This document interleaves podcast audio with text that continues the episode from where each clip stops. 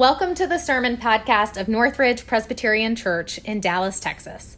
I'm Betsy Swetenburg, the pastor here, and I hope that in this podcast you see what we seek to do week after week, approaching the stories of our faith with a holy curiosity, not shutting the book because the stories are hard or there are truths we'd rather ignore.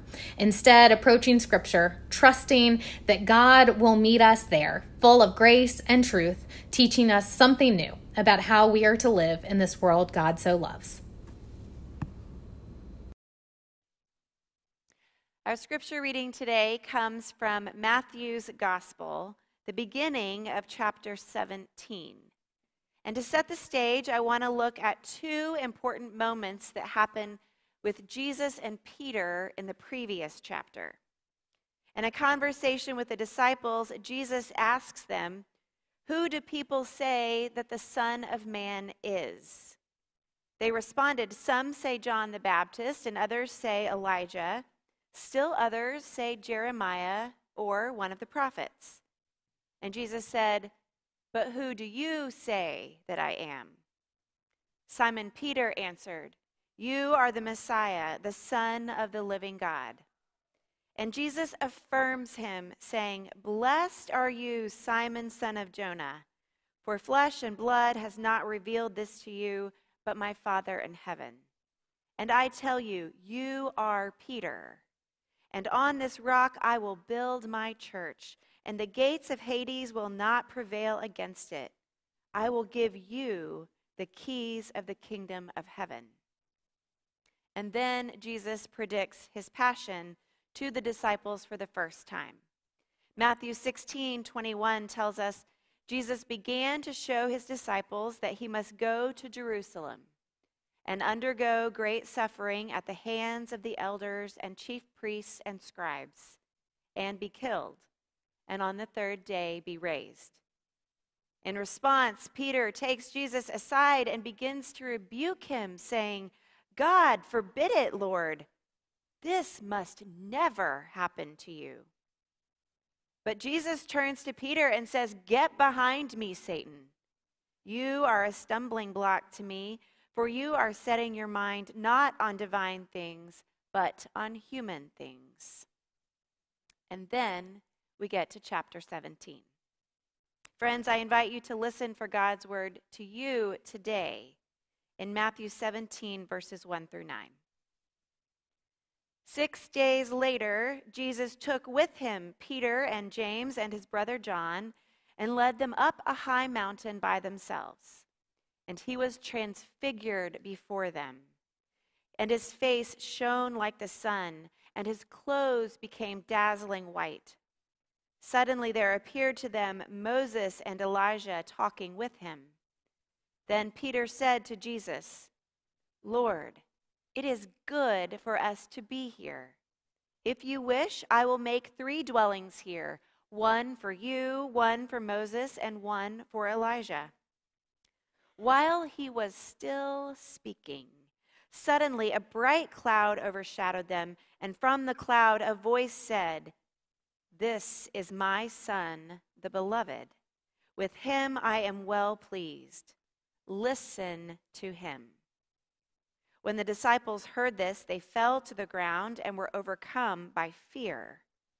But Jesus came and touched them, saying, Get up and do not be afraid.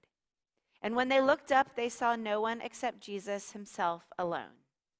As they were coming down the mountain, Jesus ordered them Tell no one about the vision until after the Son of Man has been raised from the dead. The word of the Lord. Thanks be to God. It was just a couple of months ago on Christmas morning I was cuddled up on the couch in my warm flannel pajamas with a cup of warm coffee, keeping my hands warm. I was surrounded in our living room by our Christmas decorations greenery with bright lights, glass balls in various shades of red and pink and silver and white. Our children's two nativity sets that had welcomed new friends to the birth of Christ including a little farmer girl and Ernie from Sesame Street. I was basking in the glow of the Christmas tree lights while my four year old daughter expressed her sheer delight as she ran her hands over a gift by the fireplace wrapped up in the shape of a scooter. We hadn't opened a single gift yet, and I knew that in about an hour I was going to have to get dressed for church and head out into the cold to lead worship. But in that moment, I wanted time to stand still so I could soak up all of the goodness and just hold on to it for a little bit. If you spend any time with children, then you are acutely aware of both how slowly time can pass in some moments and how quickly time can pass when you pause to look back. We have a book in our house called If I Could Keep You Little by Marianne Richmond. The author takes us through many of those moments as a child grows up. She writes, If I could keep you little, I'd hum you lullabies, but then I'd miss you singing your concert's big surprise. If I could keep you little, I'd strap you in real tight. But then I'd miss you swinging from your treetop height. If I could keep you little, we'd finger paint our art. But then I'd miss you creating stories from your heart. Oh, how we want to hold on to moments that are good. Sometimes we just want time to stand still. I can relate to Peter. He's trying to make sense of the mystery of Jesus the one who he's ready to proclaim is the Messiah, the Son of the living God. And he wants Jesus, Emmanuel, God with us, to stay a while. He wants to be in this good moment and not let it go. After all, Jesus has already begun to prepare Jesus and the other disciples for what is to come. And it will include betrayal arrest, and crucifixion. It won't feel good. It won't be pretty. In fact, it will seem harsh and cruel and devastating. Peter, I don't think, isn't ready for all of this to happen. And so he wants to stop time and hold on to this really good moment.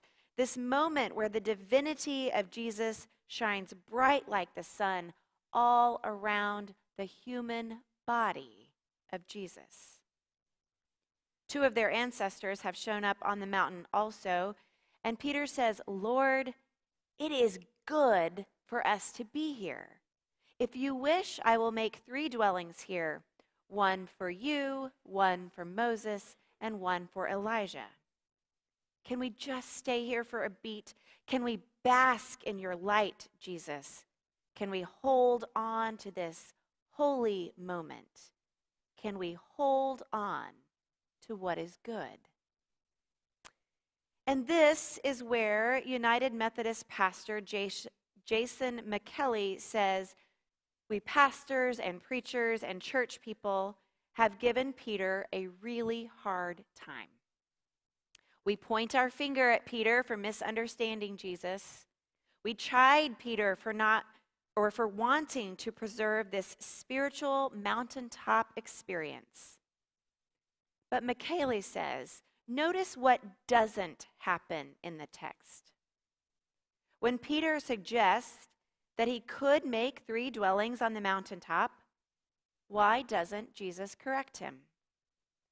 Micheli says, why doesn't Jesus rebuff Peter and say, No, it is good for us to go back down the mountain to serve the least, the lost, and the lonely? Why doesn't Jesus scold Peter? Peter, it's not about spiritual experiences. The Son of Man came to serve.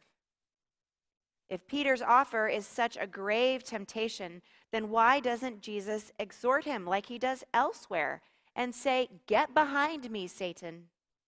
If Peter is so wrong, then why doesn't Jesus respond by rebuking Peter?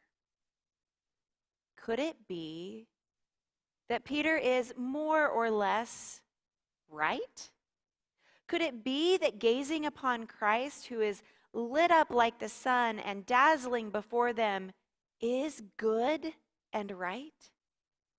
Could it be that being aware of God's presence is enough, that it's good? Could it be that the essence of discipleship is to keep our eyes focused on Christ, who is the light of the world? Could it be that Peter glimpses the mystery of our faith, that God became human so that humanity might become like God? And as if it wasn't mysterious enough, while Peter was still speaking, Matthew tells us that a bright cloud overshadowed them, and the cloud and a voice from the cloud said, This is my son, the beloved. With him I am well pleased. Listen to him. On that high mountain, Peter, James, and John saw the glory of God in Jesus. Emmanuel, God with us, on full display. This is God, and God is with us.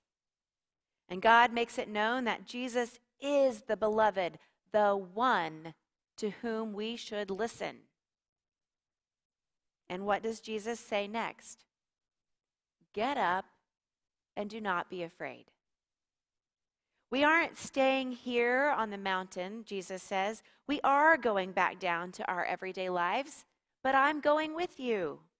We're going back to the valleys, but I am with you. We are going back to the bumpy roads that twist and turn, but I am with you. On that high mountain, Jesus doesn't rebuff or scold or exhort or rebuke Peter. Instead, the one who has just been reminded of his own baptism, the one who has been affirmed of his good nature, the one who has been reminded that he is God's beloved says, Get up and do not be afraid.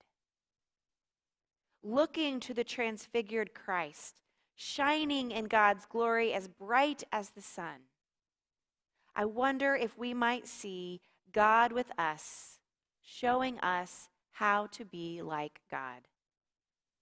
Might we see our own belovedness? Might we be affirmed in who we are? Might we reflect the goodness and mercy of our loving God? Get up, God's beloved children, and do not be afraid. One of my all time favorite books, Tattoos on the Heart, is written by Father Gregory Boyle, the founder of Homeboy Industries in Los Angeles which is the gang capital of the world. About 10 years ago, I had an opportunity to visit Homeboy Industries and meet Father Greg, who is a Jesuit priest, while on a youth mission trip. I saw in person the ministries that make up the gang intervention program there. In his book, Father Greg shares stories of men and women he's worked with over the years. They are some of the most holy and moving stories I have ever read. I find myself both laughing and crying on the same page. Father Greg writes in the book Gangs are a bastion of conditional love. One false move and you find yourself outside. Slights are remembered, errors in judgment held against you forever. If a homie doesn't step up to the plate, perform the required duty, he can be relegated to no good status. This is a state from which it is hard to recover. Homeboy Industries seeks to be a community of unconditional love. Community will always trump gang any day. And Father Greg continues Everyone is just looking to be told that who he or she is is right and true and wholly acceptable. No need to tinker and tweak. exactly right. It is right and good. Remember our liturgy at the table? It is right to give God thanks and praise. It is right to give God glory. It is good to bask in the glory of God. I think Peter was right to want to stay in the presence of God, even if he did forget for a moment that Jesus, God with us, the beloved Son, was going to go down with him from that mountain. But maybe instead of wagging a finger at Peter or chiding ourselves for wanting to delight in a moment of God's glory, we should turn toward Jesus, who shines the light and love of God into our lives. It is good. But the good news of the gospel is that Jesus is God with us, and God's beloved goes with us wherever we go, shining the light on us and constantly reminding us to reflect that light back. In the presence of Jesus, we are changed. Get up and do not be afraid. You too are beloved, and you have goodness to share. The children's book by Marianne Richmond ends with If I could keep you little, I'd keep you close to me. But then I'd miss you growing into who you're meant to be. We know we can't stay in one place forever.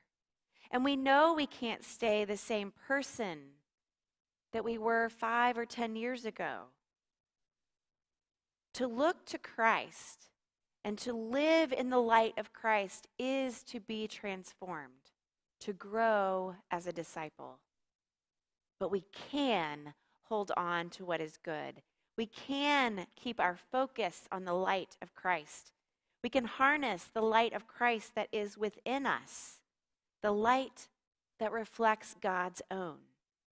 We can grow into who we're meant to be into who God is calling us to be. Father Greg also shares a story of officiating a funeral for one of his homies. He's done that many times. And for this particular funeral, he went with words that Jesus shares earlier in the Gospel of Matthew on a different mountain. Jesus says, You are the light of the world. And here's what Father Greg says I like even more what Jesus doesn't say. He does not say, one day, if you are more perfect and try really hard, you'll be light. He doesn't say, if you play by the rules, cross your T's and dot all your I's, then maybe you'll become light. No, he says straight out, you are light. It is the truth of who you are waiting only for you to discover it. Peter discovered the goodness of being in God's glow. He felt connected to both the humanity and the divinity of Jesus, the mystery of our faith. On that high mountain, Peter recognizes that God is here, and he wants to hold on to that goodness. God's beloved Son reminds us again and again God became like you so you might become like God. You are the light of the world, beloved children. Hold on to what is good and shine the light of Christ to all the world. Amen. Go out into God's world in peace. Have courage. Hold on to what is good. Return to no one evil for evil. Strengthen the faint hearted. Support the weak. Help the suffering. Honor all persons. Love and serve the Lord, rejoicing in the power of the Holy. And as you go, may the grace of our Lord Jesus Christ, the love of God, and the power of the Spirit bless you and keep you this day and always, always. Amen.